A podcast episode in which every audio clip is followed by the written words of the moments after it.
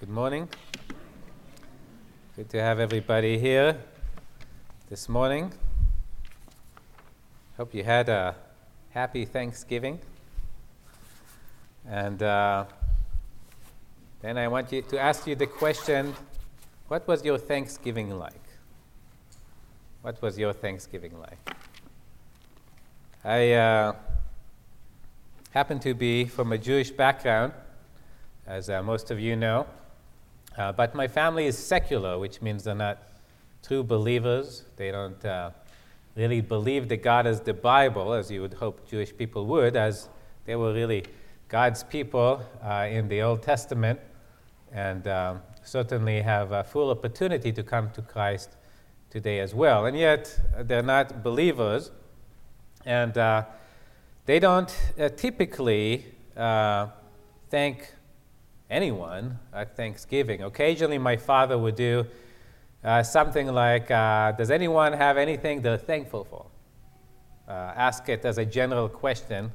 And people might say something, Well, I'm thankful for this or I'm thankful for that, but they're not even really thanking God, right? When we give thanks, ideally we should be giving thanks to someone, right? If you do something for me, hopefully I'll say a thank you for what it is that you've done for me. And that's, uh, that's what we want to think about today.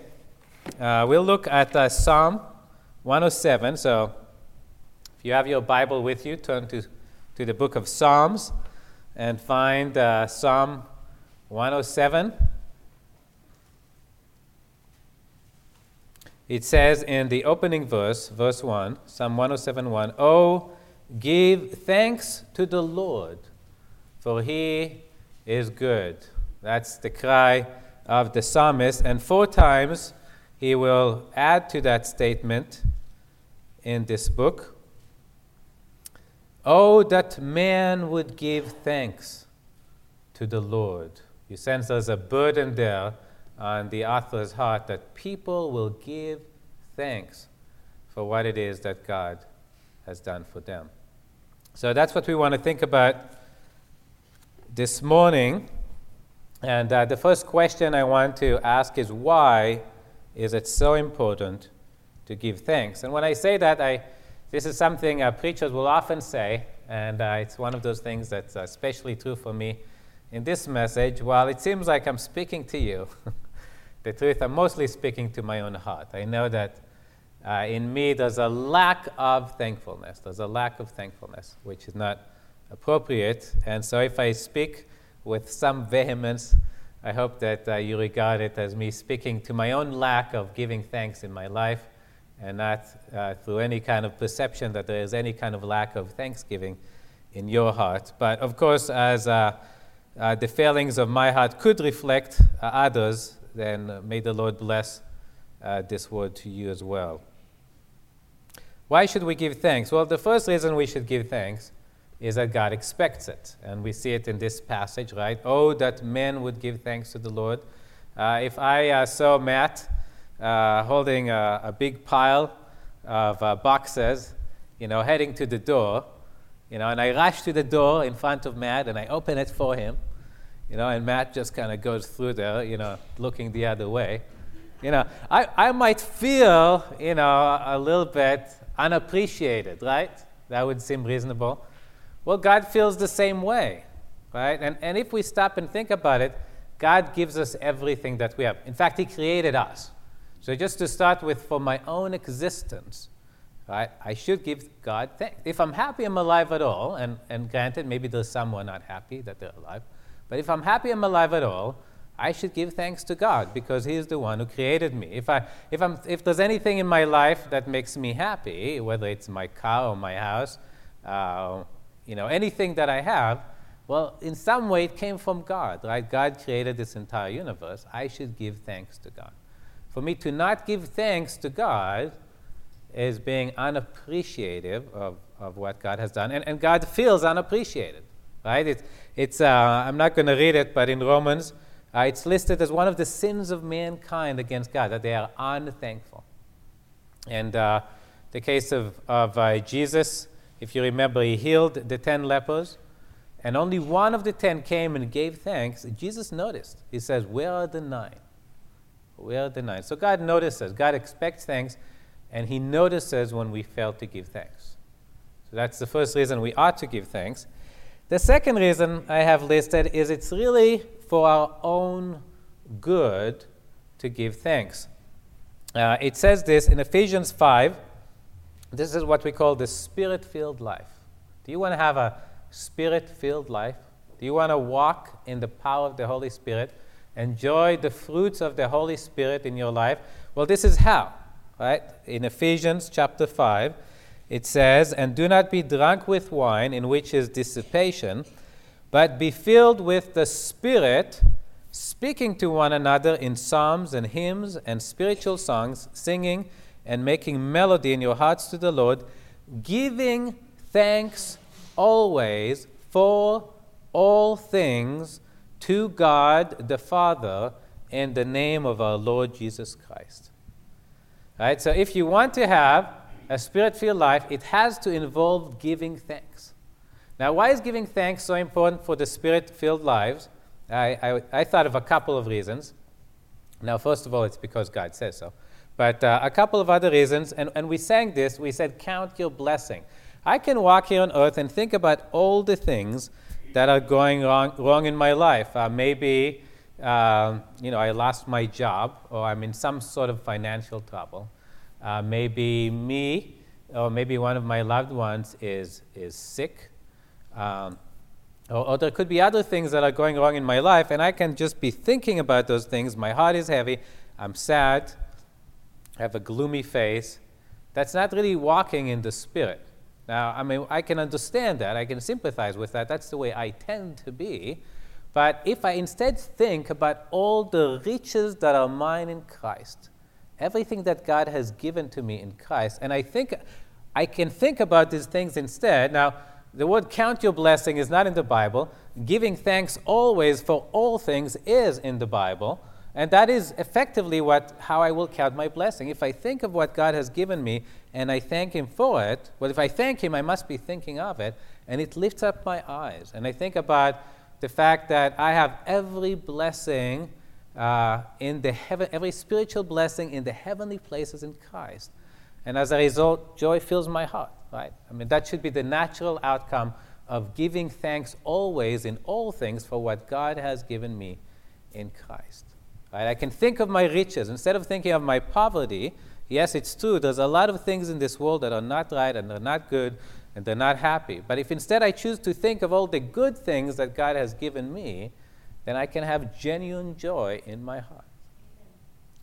Now, the other reason of why this helps us walking in the Spirit is it reminds us of God's love for us. This is uh, something I've learned when I took a parenting class is that there are different love languages. Each of us may have different things in which we appreciate being loved. Uh, it may be uh, words of encouragement. Somebody is telling me, you know, comes to me after the message and encourages me. you know, it's, you know, they're doing it out of love for me, right? And I can, I can accept that. I can be encouraged. Uh, it could be touch. Some of us, it's through touch that we may uh, express our loves or feel that we are being loved. And one of the love languages is, is gifts, right? I can give a gift to my wife, and she'll see it as evidence that I love her, right? So it's not just the gifts. You know, she's so happy. She has this, you know, new rice cooker. It's like, whoa, my husband noticed. My husband cares. My husband loves me. Right? That's what he tells her. Now, all the things that God has given us are really an act of love that God has taught us. That's why He gives us all the riches in Christ. It's because He loves us that much.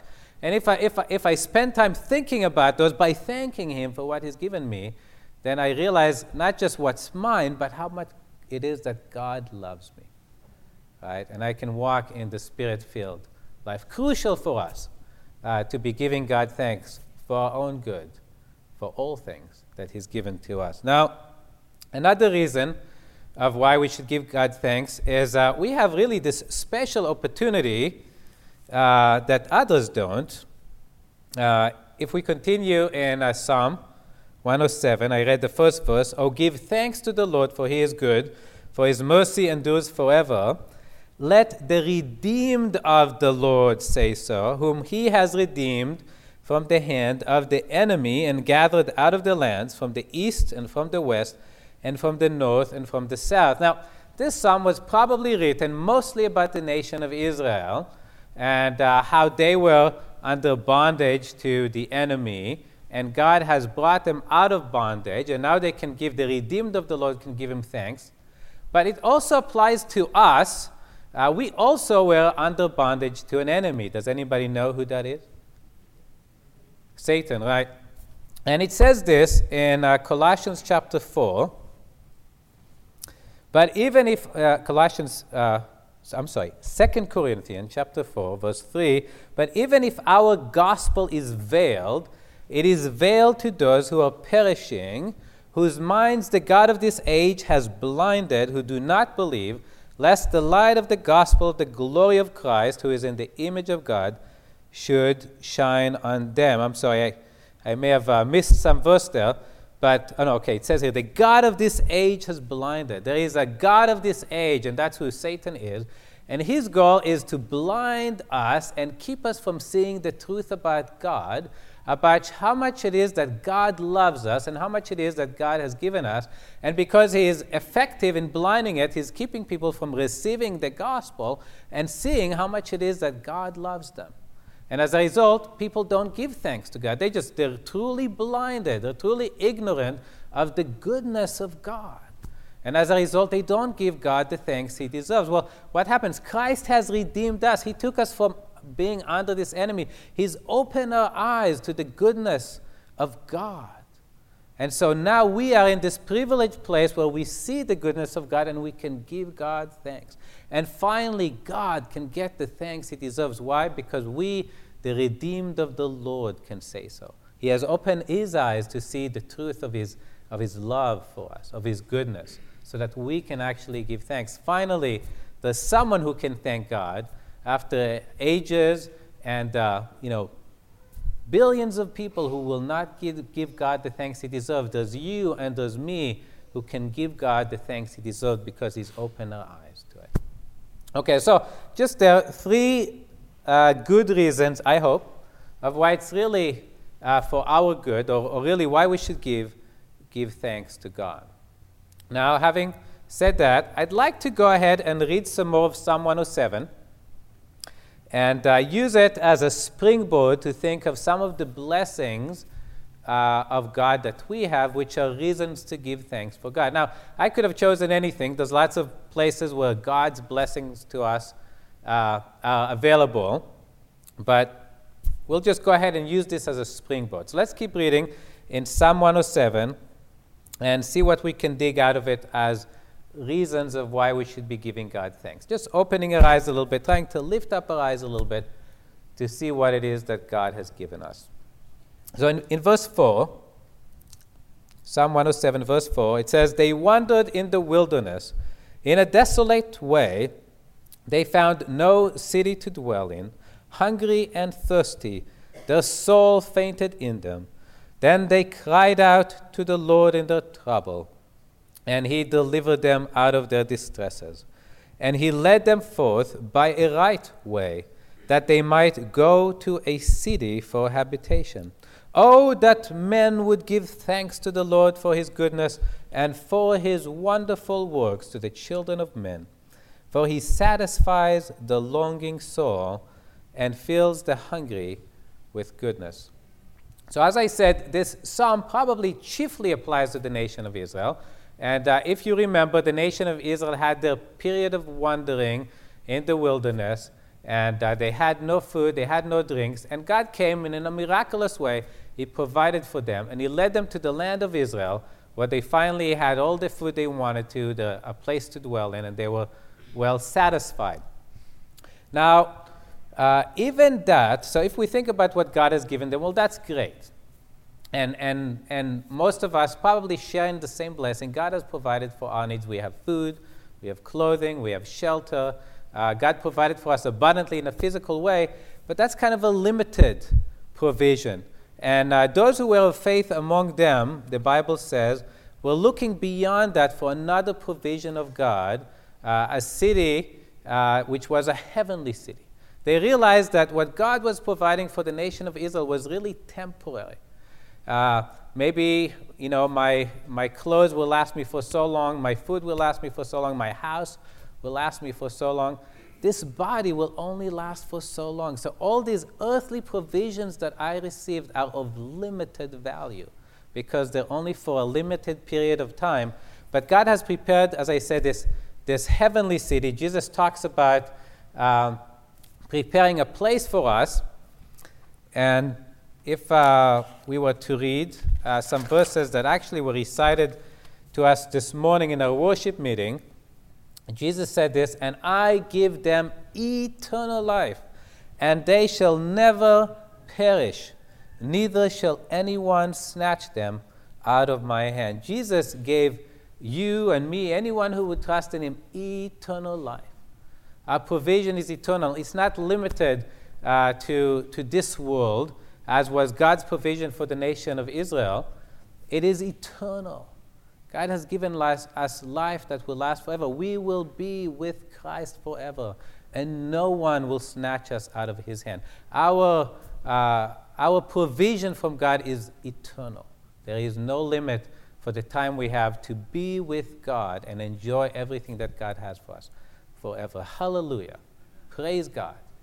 Uh, and uh, just to, to think of it a little bit, what does it mean to thank God for this thing? we could say this. You could read this verse, uh, and I give them eternal life, and they shall never perish, neither shall anyone snatch them out of my hand. And you can say, Thank you, Lord Jesus, for giving me eternal life. Thank you, Lord, that I will never perish. Thank you, Lord, that no one will ever snatch me out of your hand, but I will be with you forever. Right? Second reason uh, why we can thank the Lord, second reason outlined for us here, uh, is in verses, starting at verse 10. It says, Those who sat in darkness and in the shadow of death, bound in affliction and irons, because they rebelled against the words of God and despised the counsel of the Most High. Therefore he brought down their hearts with labor. They fell down, and there was none to help. Then they cried out to the Lord in their trouble, and he saved them out of their distresses. He brought them out of darkness and the shadow of death, and broke their chains in pieces. Oh, that men would give thanks to the Lord for his goodness and for his wonderful works to the children of men, for he has broken the gates of bronze and cut the bars of iron in two. So, again, thinking about the nation of Israel, even though God led them to this good land, they often rebelled against the word of God. And as a result, he delivered them into bondage by other nations. Other, other nations ruled over them, and the rule of this other nation was harsh. They were unhappy. Uh, when uh, this nation was crea- created, it was created through a, a, war, what we might call the War of Independence. England would call it rebellion. but uh, uh, Patrick Henry was one of the famous orators of the time, and he said, Give me liberty or give me death. He wasn't willing to live any longer under the, what he called the tyranny of uh, the King of England, which I think translated to he didn't want to pay taxes to England. Um, and it's true, we don't want to be under bondage to others. We're thankful that we live in a, in a free country. We're thankful as believers that we can read our Bible and preach the gospel without being oppressed. And uh, it's right and good that we give thanks uh, to God just for that very fact alone. But uh, Jesus came to give us more than just that. Uh, he came uh, to deliver us from bondage. It says in Hebrews chapter 2 and verse 14 Inasmuch then as the children have partaken of flesh and blood, he himself likewise shared in the same. And this talks about the Lord Jesus coming into this earth and receiving a body like yours and like mine that through death, that is, the death of the cross, he, Jesus, might destroy him who had the power of death, that is, the devil, and release those who, through fear of death, were all their lifetime subject to bondage. So it says that Jesus came into this world to deliver us from bondage. And what is this, is this bondage here? It refers to being under perhaps the power of, of the devil. Uh, but it also talks about the fear of death. He came to deliver us from the power that the devil had over our lives, but it is a power that the devil had through fear of death. M- most of what people do today is ultimately out of fear. I, uh, I work hard in my job because I'm afraid to lose my job. I'm kind to you as my friends because I don't want to lose you guys as friends. Uh, I save for my retirement because you know I'm, I'm afraid of what's going to happen if I don't save enough. Uh, and all these things are ultimately done out of fear of one thing, and that is the fear of death. That one day I will die, and uh, or, or what might happen to me if I don't do this and I don't do that. What's going to happen to me is ultimately governed by this fear of death. Well, Jesus came and he died for me so that I don't have to suffer death. Now, I, my body will die physically, but then I go to be with the Lord, which is far better. In, in essence, he completely provides for all my needs so that I don't have to worry about what is going to happen to me. And instead of letting fear, even the fear of death, rule over me, I can do things, I can stop thinking about myself, and I can do things for others. I can let love rule my life. I can let the righteousness, the holiness of God rule my life. I can do live a life that's trying to please God and trying to to uh, do what's really good and what, what would be best for others instead of being concerned for myself because Christ has fully provided for me eternal life. I don't have to worry about myself. What's the worst that people can do to me? They can put this body to death. So, and, and, and when they put this body to death, I go to be with Christ, which is far better. And as a result, I can live a life that's free from the fear of death. I don't need to let the fear of death or really anything in this world bother me. I can just really do what is the will of God uh, for my life. And um, you know, saying this is very convicting because I recognize that I still, in many ways, act out of fear instead of acting you know, out of love or acting uh, out of recognition that something uh, is God's will. And I can look back in time and I, I can look at the history of the church and see how early believers were uh, willing to give away their fortunes, uh, take care of the sick and the wounded and the rejected of society, no matter what the consequence it will be for them. They were willing to be thrown into the uh, um, colosseums and be uh, killed and consumed by animals. Why? Because they didn't worry about their lives. They didn't worry about what would happen to them. They were going to be with Christ, which is far better. So they were just busy spending their time doing the things that please God. Why? Because they possessed this gift that God has given them of eternal life. They didn't care about this life. They just wanted to do what pleased God. Nothing else mattered to them. And uh, it's to the extent in which I have not possessed that gift of God, really, the extent to which I haven't thanked God for this gift and truly appreciated it, that I'm allowing fear to still rule my life. And so there's ways for us to grow uh, in these blessings of God and really possessing them. And it could be that thanking God more for what He has done for me would help me possess uh, these truths more and uh, grow grow in my service for God even more. Okay, uh, back to back to uh, the book of Psalms 107, uh, verse 17. Fools, because of their transgression and because of their iniquities, were afflicted. Their souls abhorred all manner of food, and they grew near to the gates of death. Then they cried out to the Lord in their trouble, and he saved them out of their distresses. He sent his word and healed them and delivered them from their distractions.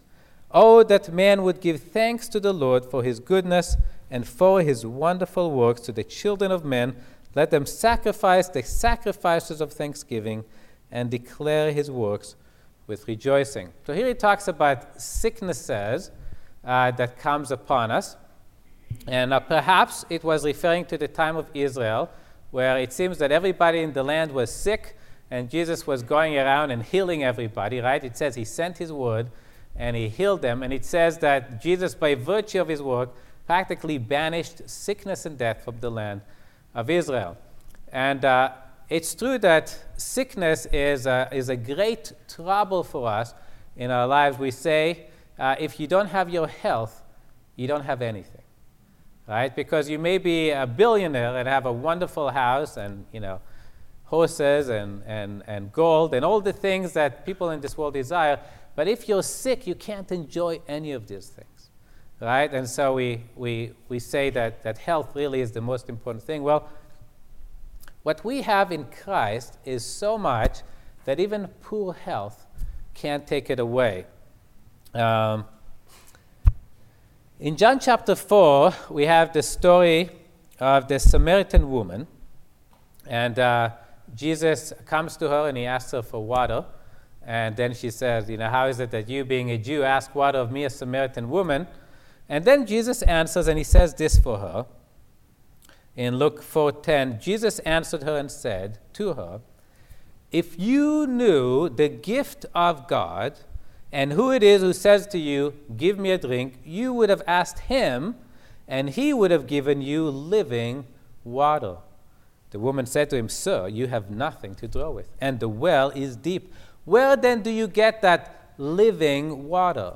Are you greater than our father Jacob, who gave us the well and drank from it himself?" as well as his sons and his livestock? Jesus answered and said to her, Whoever drinks of this water will thirst again. But whoever drinks of the water that I shall give him will never thirst. But the water that I shall give him will become in him a fountain of water springing up into everlasting life. Now, this woman had a well and she had her water, and she thought they were of a significant value. But Jesus said to her, You know what? If someone comes to your well and he drinks from it, great. He will thirst again. And that is what uh, this world has. All the things in this world that brings joy. Uh, this, this world also will say that they can count counter blessing. I have a, uh, an uncle who is an unbeliever, and he had an accident and uh, as a result, he was in some pain and lost some mobility of his neck. And I asked him about it. And he says, Well, I'm counting my blessing because it could have been worse. I could have suffered uh, maybe uh, permanent paralysis. You know, I'm counting my blessing. Well, you can count your blessing in this world, but eventually you will run out of blessings. And you will find that the miseries that this world brings are greater than the blessings that this world has to offer. He who thirsts who drinks of this water will thirst again. This world does not have enough to satisfy you forever. But Jesus says, Whoever drinks of the water I shall give him, that water will become in him a fountain of water that springs up into everlasting life.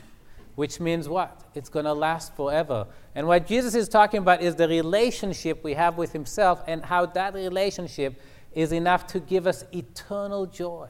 It's not limited for now, it's not limited for tomorrow, it's not limited for next year, but forever and ever I will rejoice in Christ. The, uh, the hymnist said it this way O Christ, He is the fountain, the deep, sweet well of love. The streams on earth I've tasted, more deep I'll drink above. There to an ocean fullness his mercy doth expand, and glory, glory dwelleth in Emmanuel's land. We've just began to enjoy Christ, okay? There's a lot more of him than what we've tasted here. But what he's given us is enough for us to rejoice in forever. And for that we should give thanks.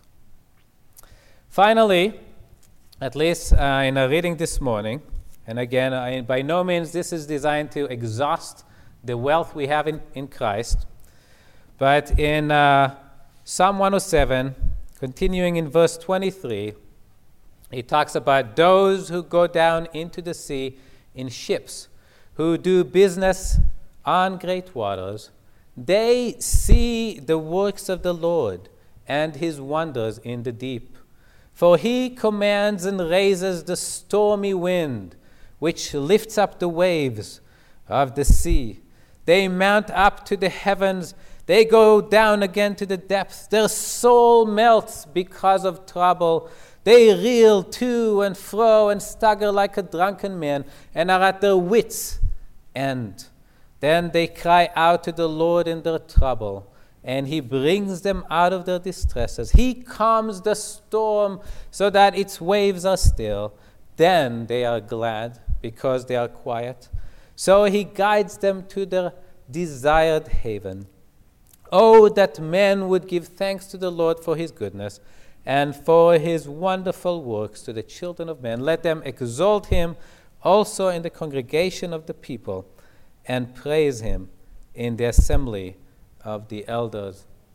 Now, Gill in his commentary suggests that this is speaking of Israel in the end times. They will go through the great tribulation, and uh, God will carry them, if you would, through this storm and uh, they, will get, they will come to the end of themselves, as it says, their soul melts because of trouble.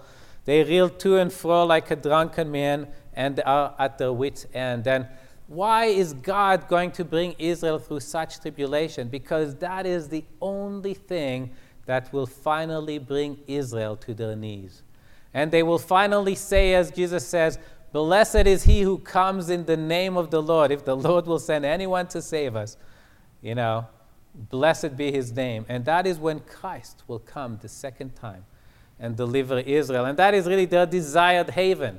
What they don't realize is the tribulation that God has to bring them through before they can really be ready to receive, it, them, receive Him. Why? Because of their pride. Right? That's why they rejected Him the first time. They were not ready for Him. And God has a work He has to do in the nation of Israel before they can really receive Him. Well, you know, the bad news, even though this is something we ought to thank the Lord for, is He has to do that kind of works with us. We, uh, nearly everybody, but I especially think of us uh, who are believers, go through trials in our lives. And you know what? When we go through the deep trials that God has for us, we experience the same. You know, our soul melts within us. It says in the scripture that you know, we should count it all joy when we fall into various trials. You know, what, when somebody tells me that when I'm going through a midst of a trial, do you know what I want to do? I want to slap them. right? Because, you know, my soul melts within me. I'm at my wits' end, you know, and I'm told I'm supposed to, you know, have, have uh, you know, full joy or rejoice in that. And yet, the same way, just as God will use that to the good of Israel, God uses it for our good in our lives. It says in Romans 8:28, and we know, we know that all things work together for good to those who love God, to those who are the called according to his purpose. For whom he foreknew, he also did predestined to be what? Conformed to the image of his Son, that he might be the firstborn among many brethren. The same God who rules the storms of the sea, the same God who will bring Israel through tribulation, is the same God that rules the winds of our lives. And yes, he brings us through trials. But he does all these things to conform us to the image of his Son. If you have a piece of metal, and you try to conform it into something, well, first of all, you're going to have a really hard time doing it if you're only as strong as I am. Second of all, it'll probably break, right? You're not going to be able to conform it into whatever shape you have. The only way you can conform metal to its desired shape is by heating it up so that it either melts or come close enough to its melting point that it becomes malleable. And then you can shape it to whatever shape you want to in our lives. And we, as people who have our own will made in the image of God, the only way God can accomplish changes in our character to make us more like His Son, at least here on earth, is through applying a certain measure of heat to our lives. Our, our soul needs to melt within us. we need to come to our wits' end before God can accomplish the work of changing our life. But you know what? We can rejoice because as a result, He brings us to our desired haven, which is what? To become more like His Son. We want to be like His Son, and that is the only way that He can do it, is by bringing trials into our lives. With that, uh, just uh, in closing, so if if you have been redeemed, let the redeemed of the Lord say so. Give thanks to God. Again, this was just a sample. There is an inexhaustible store of wealth in God's giving to us in Christ that we can thank God for. And if you do, it will lift you out of the mire of this world. And if you have not yet come into this good, if eternal life is not yours, if you have not yet attained to the riches who are in Christ, because you haven't yet received Him, let me remind you in the words of John chapter 1, verse 10 He was in the world, and the world was made through Him, and the world did not know Him. He came to His own, and His own did not receive Him. That was the nation of Israel. But as many as received him, to them he gave the right to become children of God. If you have not received him yet, what are you waiting for? All the riches of God in Christ are at your disposal if you would receive the Son of God and bow the knee to him. If you haven't done so, would you do so today? Let us pray. Father, we thank you for your love to us, for the riches that are ours in Christ. Lord, I need to confess that I do not thank you enough, not even close to enough, to what you deserve. And as a result, I often do walk in the mire of the streets of this world. Lord, we pray that you help us lift up our eyes to the riches that are ours in Christ. Help us open our mouth in thanksgiving to Him, that we might also enjoy all these blessings. And if there is anyone here today who has not yet received Him and all the blessings He can bring into their lives, we pray that you might work in their hearts. If you would, Lord, even send trials to them to bring them to the ends of their wits, that they will finally bow the knee to you and then receive all the blessings, all the love that you have for them. For we know, Lord, you only bring these trials out of love. And if there's any in our midst that is going through such trials, Lord, we pray that you might preserve them and bring them to the rest and quiet, to their desired haven, that they might be able to better praise you and give you thanks. For we ask it all in the name of the only worthy one, in the name of your Son, the Lord Jesus. Amen.